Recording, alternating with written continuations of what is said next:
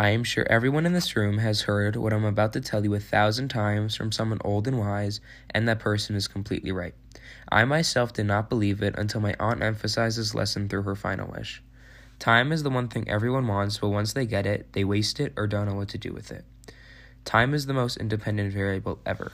It will not stop moving or ever turn backwards. So in life, you have to try your absolute best to keep up with it because you never know the good days until they're gone.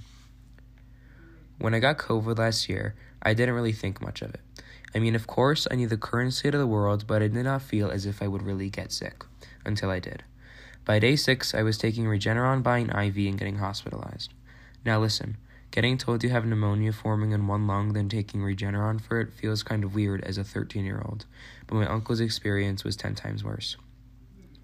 I have only really heard the horror stories because we were sick at the same time, but I never and I never got to see him firsthand.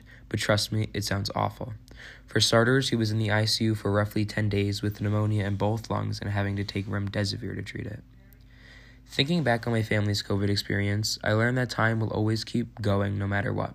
My friends were all still attending classes, and the TV was filled with different news channels still talking about the chaotic global pandemic, all while I was hospitalized. Once I was home and recovering, I started fully processing the fact that my aunt Iran had passed away just five days before I got COVID. My late aunt was quite honestly one of the toughest people I have ever known. She beat cancer and lived through five years of kidney failure. But despite all that, she always stayed positive. Over time, Aunt Iran naturally got sicker and sicker until one day it was just too much for her body to handle and she ended up passing away. Sadly, I never really knew her. I mean, I saw her at family events and whatnot, but I don't I don't really remember her vividly. At Aunt Iran's funeral, everyone was talking about the marks she had left on them, but I could not really relate with any of that. Of course, I remember what she looked like, but I do not remember what she sounded like or her laugh, which is supposedly very funny. But I do remember when my mom told me and my sister that we have to go see Aunt Iran. She has been waiting to see you. And my responses would be, I can't go tonight. I have a science quiz tomorrow, or something along those lines. Eventually, time caught up to us, and I never had the chance to see her. There was always something else I felt I had to be doing. So, even though it is important to study for a science quiz, when my aunt passed away, I learned that sometimes we have to take a step back and look at the bigger picture. There will always be another quiz to study for, so we need to make sure we take a few minutes out of our day to appreciate the people around us because you never know if you will have that chance again. Unsurprisingly, my aunt's dying wish is that all her nieces, nephews, grandchildren, children, and my whole family in general would spend more time together. So after her funeral, that's what we did. Her funeral was probably the first time we had seen everyone in over a year because of COVID, so seeing everyone felt new again, even in those bad circumstances. Everyone would go to each other's houses after that, and we would proactively make decisions to see each other again.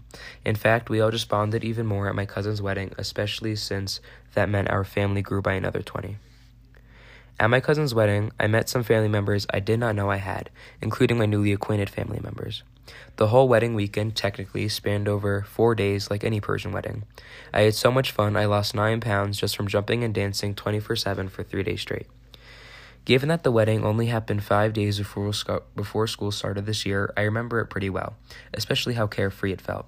Normally, I would be stressed with the school year just around the corner, but instead I wasn't. I was fully in the moment with my family. Everything was perfect, from the events to the hotel room. I did not let my mind wander to school and the stress that comes with it. I just kept having fun. Living in the moment is something I believe is vital for someone to stay happy in life because instead of trying to run faster than time or be stuck in the past, you just keep up with it. Nothing more and nothing less. You don't have to scare yourself about the future when the present is amazing by itself. Throughout all these experiences, I know one thing for sure. Take advantage of the time you get because there is never enough time to begin with.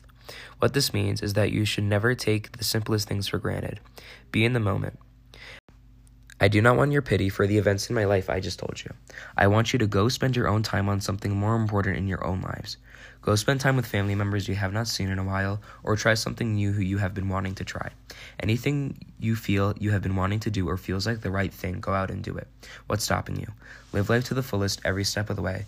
So now that you've heard it a thousand and one times, I hope you really understand to never waste time and to, and to do the special things in life.